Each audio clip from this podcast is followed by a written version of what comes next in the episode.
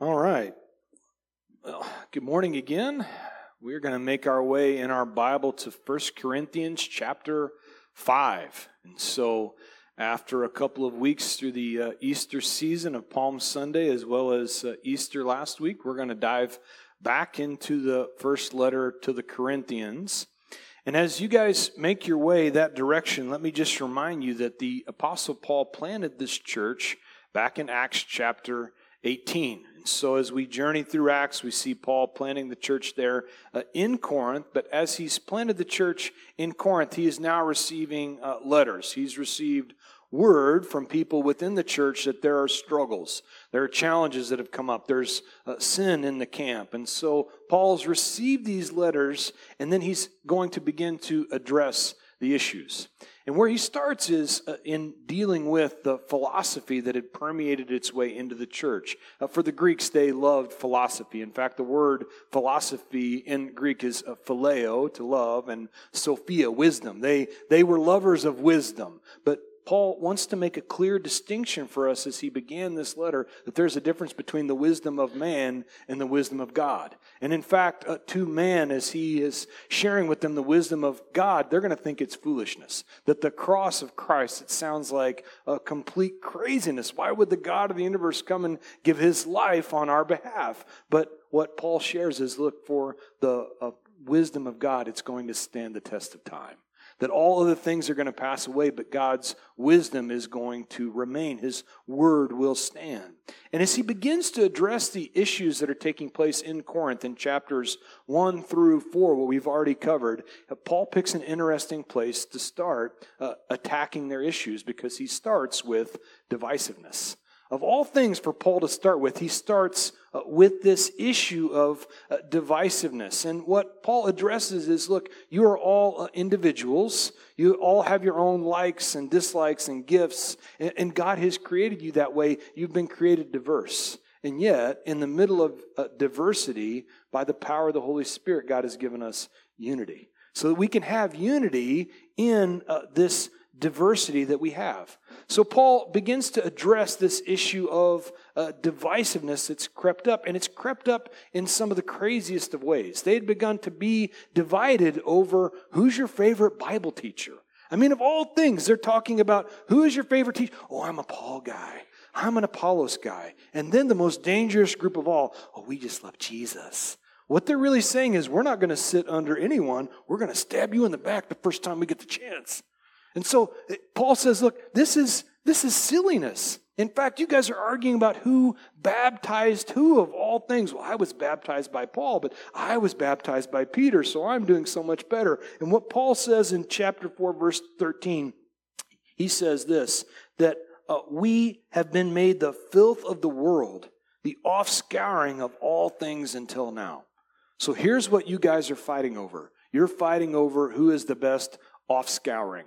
This word offscouring, it, it's like that, uh, that junk that gathers up in the bottom of the bathtub when you've been real dirty if you washed the dog. This is what Paul is saying. You're arguing about who is the best offscouring. Who's got the, the nastiest bathtub? I mean, this is how silly this argument is. And what Paul is trying to get at is it's, it's really their own carnality. It's the issue. It's their own being driven by their flesh that's the problem. They're not being directed by the Spirit who unifies, but instead they're being divided because they're listening to their own flesh, their own pride about who's better than who. And so as we arrive now in chapter 5, and we're going to be on this topic for the next couple of chapters, we're going to see that in the previous four chapters, they were uh, divided when they should have been united. But as Paul addresses the topic of uh, sexual immorality, um, they're united when they should have been divided. They should really uh, not uh, go there. And so Paul's going to address this. And what you find is um, they're basically completely confused. They were united when they should have been divided, and instead of being uh, united, and, and they're divided. And so, what Satan does, this is his go to move, by the way, he always looks to twist the Word of God. He's always looking to confuse us. He's always looking to twist things just enough to get us off track. You might recall the first time we see Satan in uh, Genesis chapter 3, verse 1. What does he say? He says to Eve there in the garden, uh, Has God indeed said, You shall not eat of every tree in the garden. His very first move was to question the word of God. Has God really said? Is that really what his word was? And so he just takes this and he begins to pervert it. That's what a perversion is. It's a twisted version, it's an alternative version on the word of God. Are you sure God really said that? So, Paul, knowing that this perversity has invaded the church, he begins in chapter 5, verse 1, and he says, It is actually reported that there is sexual immorality among you, and such sexual immorality as it is not even named among the Gentiles, that a man has his father's wife. And so Paul begins our time today of talking about this report that he's gotten. It's actually reported. In other words, what Paul is saying is all these hundreds of miles away that I've even heard about this. This is common knowledge. People in the church know, people out of the church know. So it's common knowledge that there is sexual immorality. Now, the word sexual immorality in the Greek here is the word porneia. It's where we get our word pornography from. And it covers a litany of uh, sexual immorality and sexual issues, including uh, fornication and really anything that happens outside of the marriage bed that would defile it, including self gratification. So, good morning. Welcome to Woodlawn Chapel. It covers a variety of sins. And this particular sin that he's talking about is uh, that there is a man who is sleeping with his father's wife. He's not sleeping with his mother, that would obviously be directly incest, but he is sleeping with his stepmom. That's the issue that Paul is bringing up that has been brought to him, and now he's commenting on it. And what he says is this thing is not even named among the Gentiles. That even in the Gentiles that are outside the church, they're looking at this thing and they're like, yeah, that's pretty jacked up. Like you're you're sleeping with your stepmom. And this is saying a lot because remember, this city of Corinth, I've told you, it's like the uh, Las Vegas of the ancient world. I mean, what happened in Corinth stays in Corinth. And even for these people with loose morals, it was said in the ancient world if you lived a loose moral lifestyle that you lived like a Corinthian.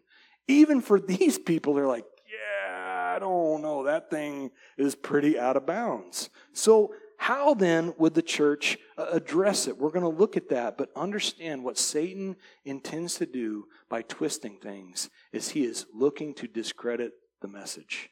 That the message of the Word of God, it's going to stand the test of time. So he knows he can't discredit that, but if he can discredit the messenger or messengers, then he can hope to discredit the message. And surely you have to imagine this thing is going to cause waves inside the church. There are going to be people upset, incensed, bothered by this thing. Well, let's go to verse 2 and see how they handled it. And you are puffed up and have not rather mourned that he who has done this deed might be taken away from among you. Their response as a church is they were proud of it. They were puffed up like a banny rooster. They're like, look at us. They didn't even bother ignoring it or sweeping it under the rug or trying to pretend like it didn't happen. No, they were like, look at us. Look at how tolerant we can be. And in our society, um, this is something that is pressing in on us from all sides. In fact, the only thing that we're not to be tolerant of is intolerance. We're to be tolerant of, of everything else. And here, they're actually bragging about their incredible tolerance. All the while, they have a brother in their midst that is getting ready to bust the gates of hell wide open. And so, what their tolerance is actually doing is allowing someone, a, a brother in their midst, to send himself and people who will follow him directly to hell. So, a little bit of an issue. Paul continues in verse 3. He says, For indeed, uh, for I indeed, as absent in the body, but present in spirit, have already judged. And so, Paul isn't there with them but what he's saying is, I've already seen this thing. I've heard it as if I were actually there present with you. I've made a decision about this. That him who has done this deed, verse 4, in the name of our Lord Jesus Christ, when you are gathered together along with my spirit, with the power of our Lord Jesus Christ, deliver such a one to Satan for the destruction of the flesh, that his spirit might be saved in the day of the Lord Jesus.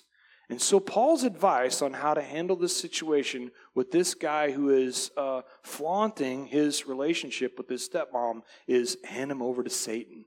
I mean, that, that seems pretty harsh, Paul. Thank you so much. Turn him over to Satan. But keep in mind what Paul is addressing here is turn him over to Satan, not so that he can be damned for all of eternity, but actually so he can be restored. This is Paul's heart behind this. It's a matter of restoration. Turn this man over so that while his flesh might be uh, subjected to some punishment, his spirit might be saved in the day of our Lord Jesus. He's recommending that this man be put out of the church. Now remember, in this day and age, when you were put out of the church, there was all of that many churches in Corinth. One Christian church.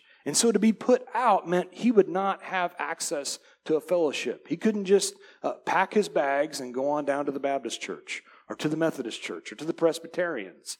And, and this is one of the great issues we have with all the denominations that exist. While it's great to have all of the diversity that we have, uh, one of the problems is we never really have to deal with our own sin issues.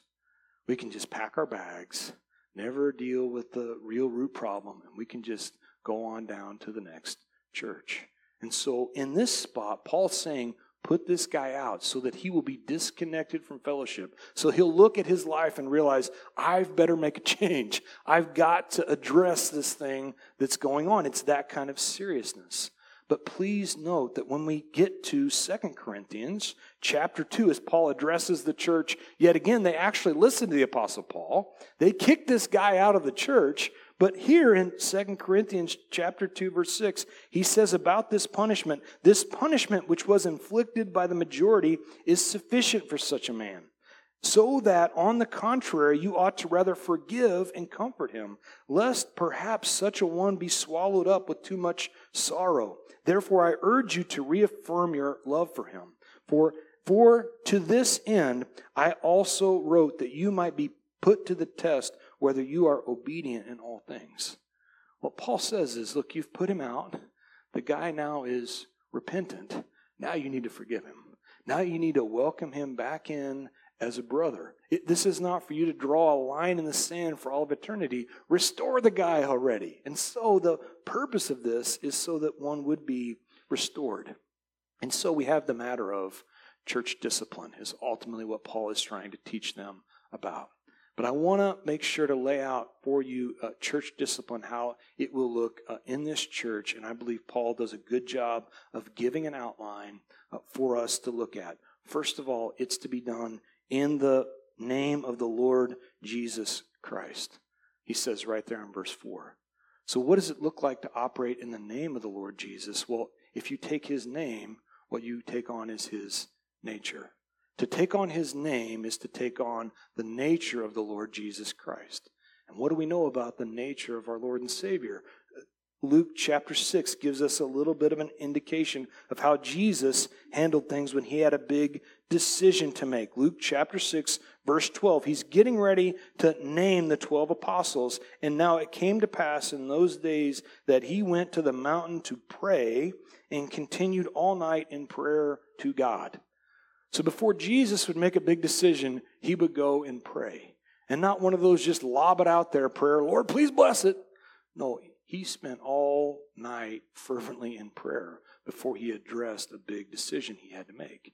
And so the encouragement here for us is as we take on his name and we take on his nature is to bathe that thing in prayer. It needs to be prayed over, prayed through uh, fervently and intentionally. The second thing to note is they were encouraged to address it using the Word of God.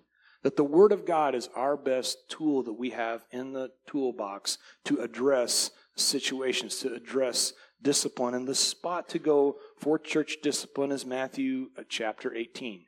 And that is how we address things. And what it says there in Matthew 18, just to give you a synopsis, is if a brother is in a spot of wrong like this, we are to go to him uh, individually to go to him one on one to address the situation, that this is something that you need to address for your own sake and for the sake of your family.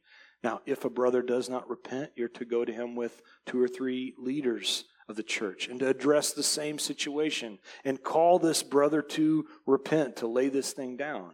And finally, and lastly, if a brother is still unrepentant, you're to call him up in front of the entire church to lay this sin issue. And so you can see the grace that exists through the steps, but all this is done in accordance to the Word of God. And it's, va- it's vital for us to apply Scripture in these situations. We can't just avoid the book entirely. And so, uh, applying Scripture is the second piece that's key. And then finally, this one is not to be looked over. Paul says in verse 4 with the power of our Lord Jesus Christ. So, with uh, in his name, uh, through his word, and then lastly, by his power, we're to address situations. Acts chapter 1, verse 8. As Jesus is getting ready to ascend up into heaven, he's addressing the disciples there. And he says in verse 8, But you shall receive power when the Holy Spirit has come upon you. And so, how are we to address situations? It's got to be in the power of God, which means we pray for His Spirit to be upon us. Lord, please give me words to speak. Please give me the power of your Spirit. I don't want to communicate with my own words. Because here's the reality when I communicate from my flesh, we have the tendency to go one of two directions.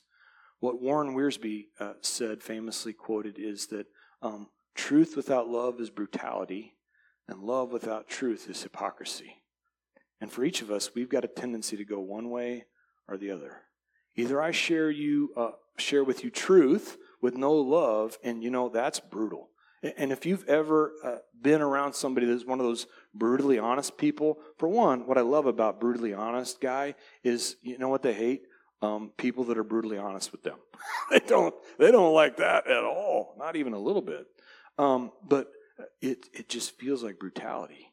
It's like getting a good old fashioned horse whooping.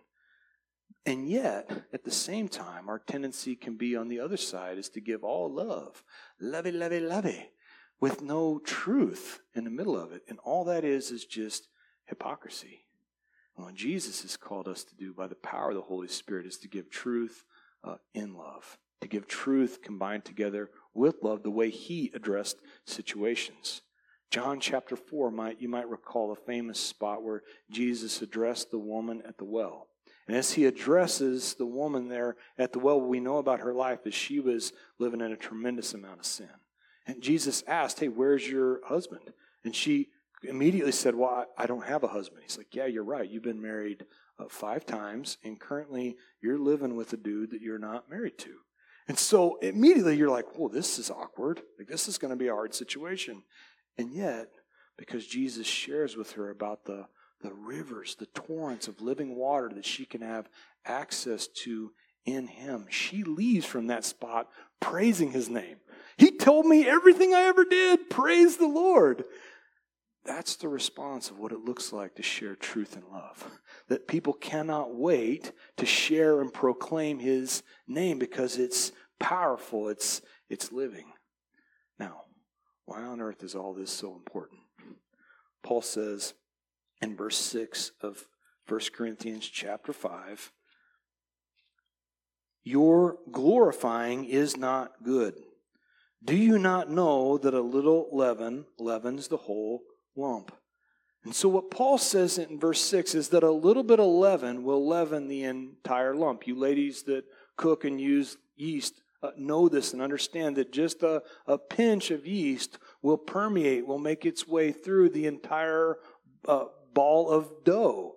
And what Paul is communicating here is a scriptural truth we see throughout the Old Testament and the New that leaven is always a type of sin. That leaven breaks down, it causes fermentation to happen. And so leaven is used throughout Scripture as a type of sin. But here's the thing about sin in our life is it's always pleasurable for a season. Many of you know the picture that I have up at the top right. You know it all too well. That is a picture of Texas Roadhouse rolls and cinnamon butter. And I got to tell you, um, it's maybe the greatest thing that's ever happened to me outside of my salvation. It's wonderful, right? Like you can't wait when those rolls come out. I don't even care about what else they bring for food. Get a steak, get two steaks, let it rip, right? Because these rolls are fantastic. And one is pretty good, but man, if you can get 10 of those bad boys down, you're taking them home with you, right? That's that's what sin looks like. In fact, nobody, if you showed up and those things tasted like broccoli or asparagus, ain't nobody waiting an hour and a half or two hours to eat a roll that tastes like broccoli, right? We go because they taste good. And this is what sin looks like in our life.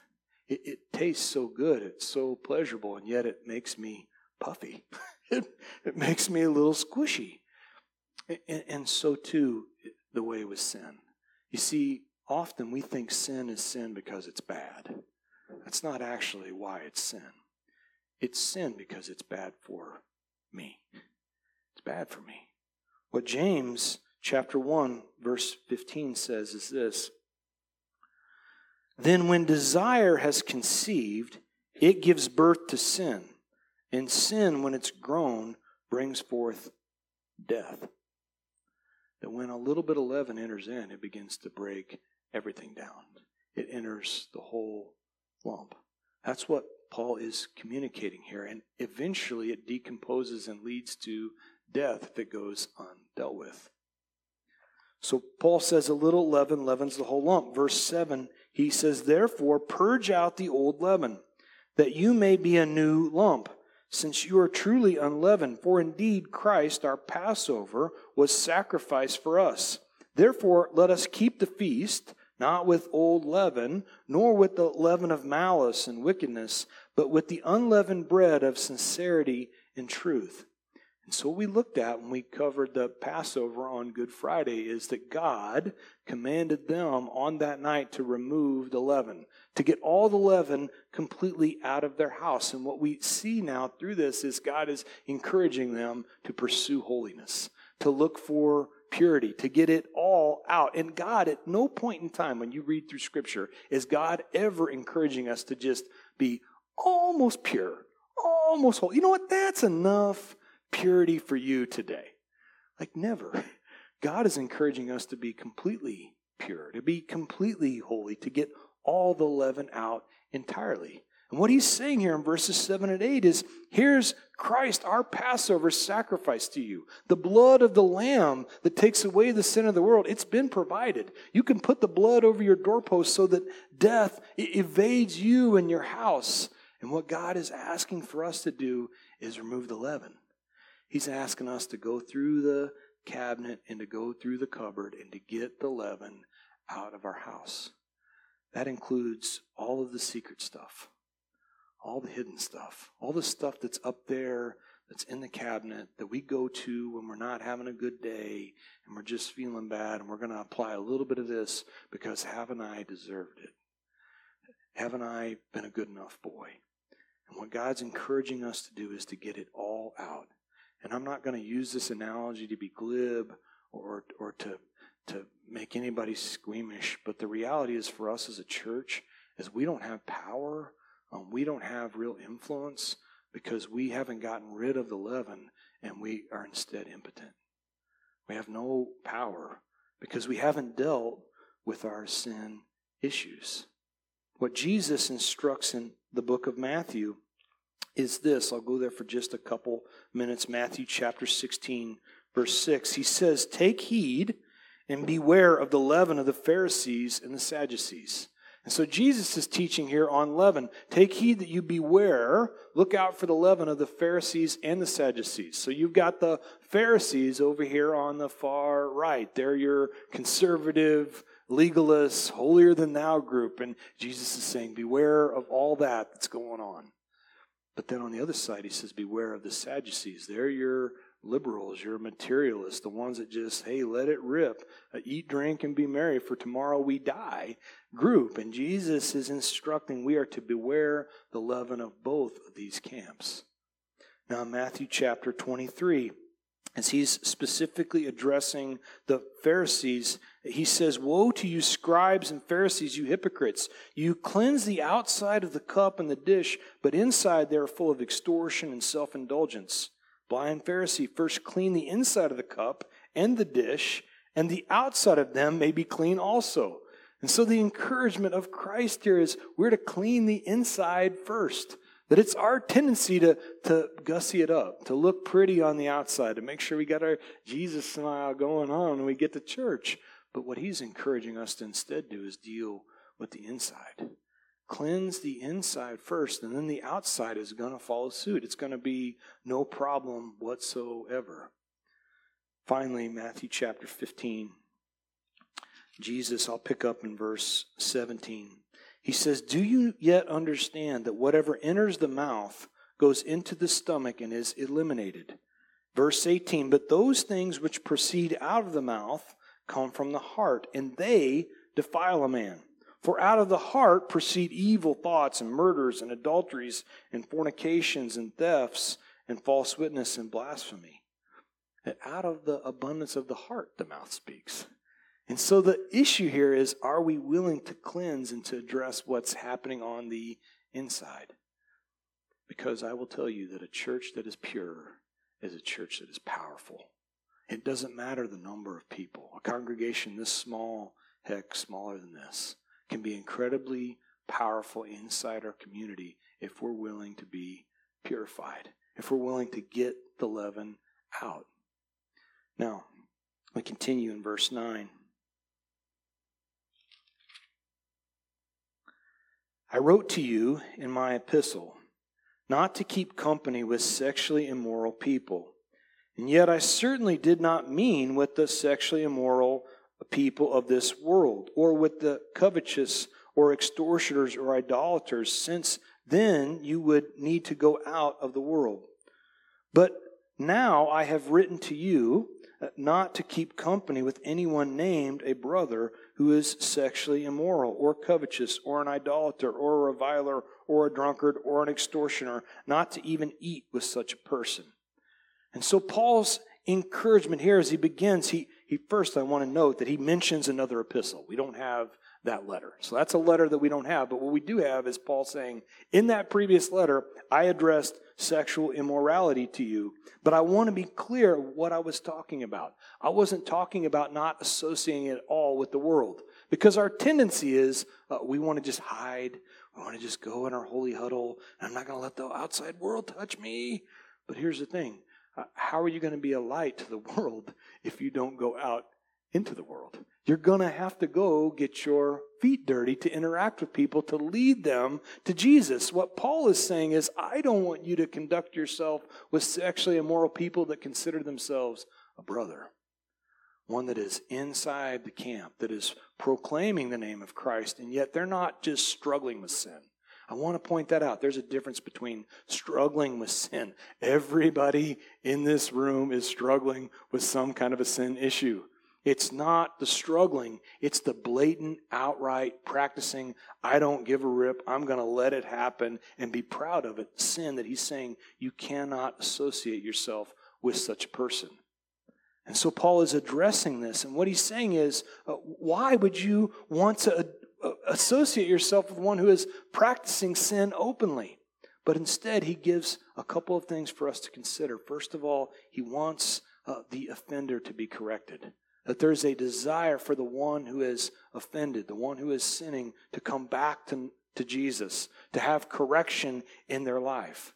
Now, can you imagine if this next week uh, you go to visit the doctor, you've got some pain going on, and they do the MRI and they come back and they're like, you know what? You've got a tumor inside you that is growing. It's cancerous, it's going to kill you. Uh, but then the doctor says, hey, you know what, though? I'm not going to do anything about it. I mean, I don't want to inflict any pain on you. I mean, after all, it's just a tumor. You'll probably die. But I'm just not willing to do anything. You're going to say, What a quack. What a wackadoo. I, I'm going to go get a second opinion, a third, a fourth, somebody to operate on this thing. And so too we have the issue where we don't want to offend. We don't want to upset. And yet what we know about the Word of God, Hebrews chapter 4, verse 12 says that the Word of God is powerful. It is living. It is sharper than any two edged sword, piercing even to the division of the soul and the spirit and of the joints and the marrow, a discerner of the thoughts and the intents of the heart. And so the Word of God is a scalpel. It's there to cut away the cancerous thing. It's there to take this thing completely out of our life so that we can live.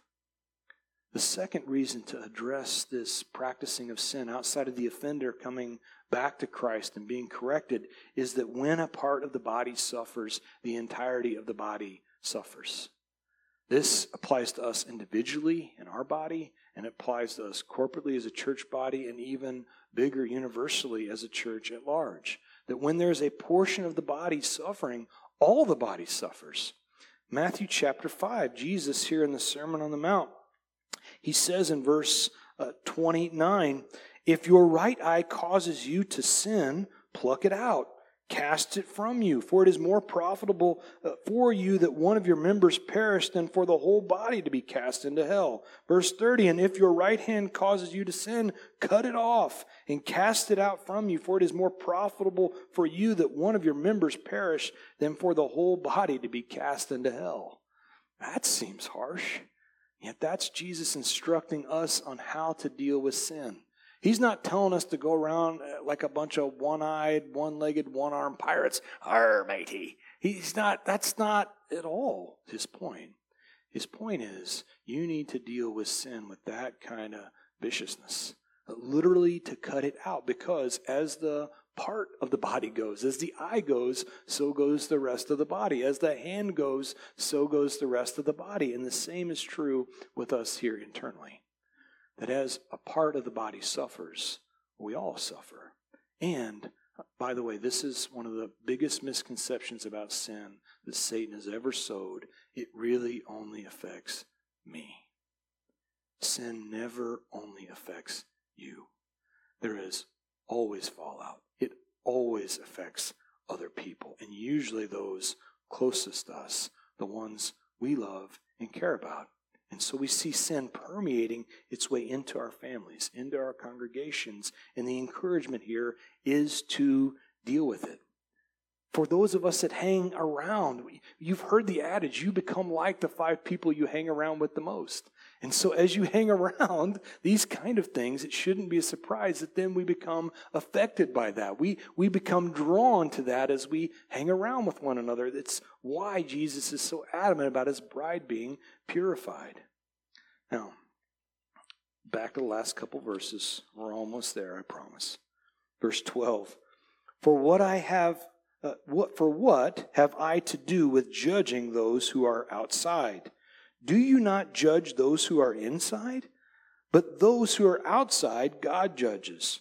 Therefore, put away from yourselves the evil person. Notice in all these 13 verses that never one time is the woman mentioned. And I, I say that because I believe that Paul doesn't bring her up or her uh, situation because likely she's not a member of the church. She's likely not a believer. So he's addressing this one who is so prominent there in the church because he is a leader there. He is one who is out there in front of the public. And why is that so important? Well, here's what 1 Peter chapter 4 verse 17 says that the judgment begins in the house of the Lord. Where judgment is to begin is in God's house first. And yet, what we so often want to do as a church is we want to judge everybody else. What's the world doing? What's the world up to? We got the Fox News is on and the MSNBC's on, and we're complaining about everything the world is up to. We're looking to pass judgment on the world. Here's a little tip don't be surprised if the world acts like the world. That's what they do. They're going to continue. And yet, for us, we're called to judge inside out. Judgment starts right here, it starts in me individually, and then it flows from there out. Now, what the world will often say, if they're feeling judged, is this Don't judge me, man. Bible says, don't judge lest ye be judged. It's amazing from Children's Church how much people that don't follow Jesus can still hang on to and retain. Judge not, lest ye be judged. Well, you know what? That is very true. The Bible does, in fact, say that. The problem for us as believers is if we don't know enough of our Bible, uh, we hear that and then immediately we're shut down. But the reality is that's from one of the famous 80s hair bands uh, to ever play a Twisted Scripture. Maybe you've heard of them. And so uh, Twisted Scripture said that. But if you go back and you look at the verse in its context, here's what Jesus actually said Matthew chapter 7, verse 1. Jesus says, Judge not that you be not judged. So there you go. But it continues, for with what judgment you judge, you will be judged. And with the measure you use, it will be measured back to you. And why do you look at the speck in your brother's eye, but do not consider the plank in your own eye? Or how can you say to your brother, Let me remove the speck from your eye, and look, a plank is in your own eye? Hypocrite, first remove the plank from your own eye, then you will be able to clearly remove the speck from your brother's eye. That's the verse in its context.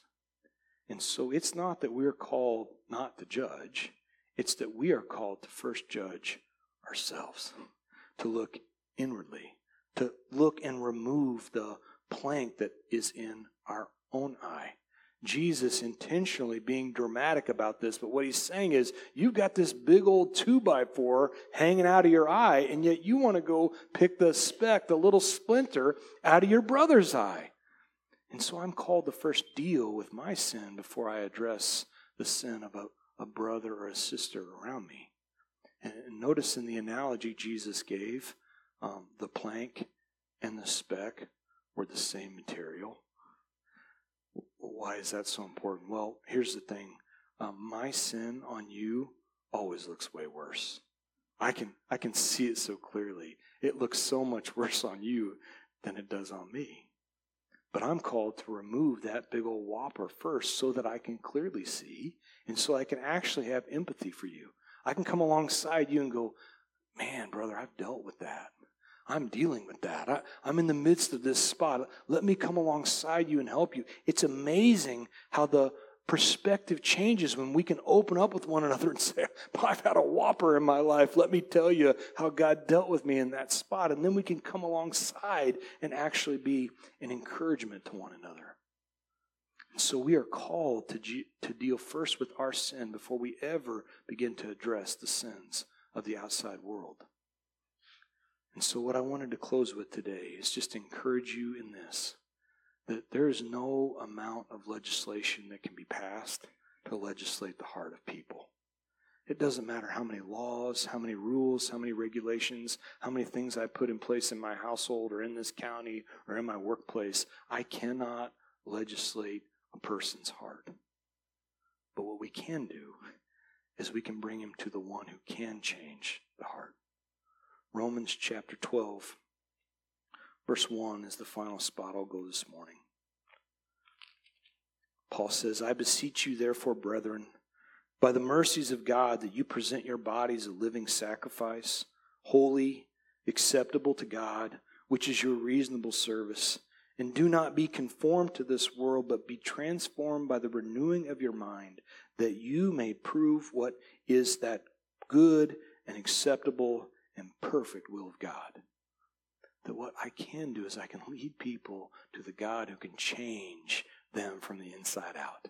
And that's a change that no law can stop, that no amount of legislation can, can put down. That then, in this spot, as we become a bunch of transformed people, uh, the world can't possibly hold it back. And so, Father, I thank you and I praise you for the opportunity to come and to be uh, purified, Lord.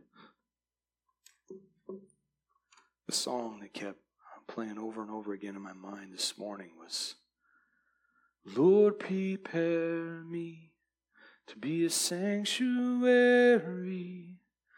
pure and holy, tried and true with thanksgiving, I'll be a living sanctuary for you. So, Father, please make us a sanctuary, a place where your Spirit can dwell, where the leaven is purged, where we can have real, effective conversations because you've dealt with us effectively. Lord, help us to be a church that is powerful, that is pure, that is true. Father, I lift all this up to you in Jesus' name. Amen.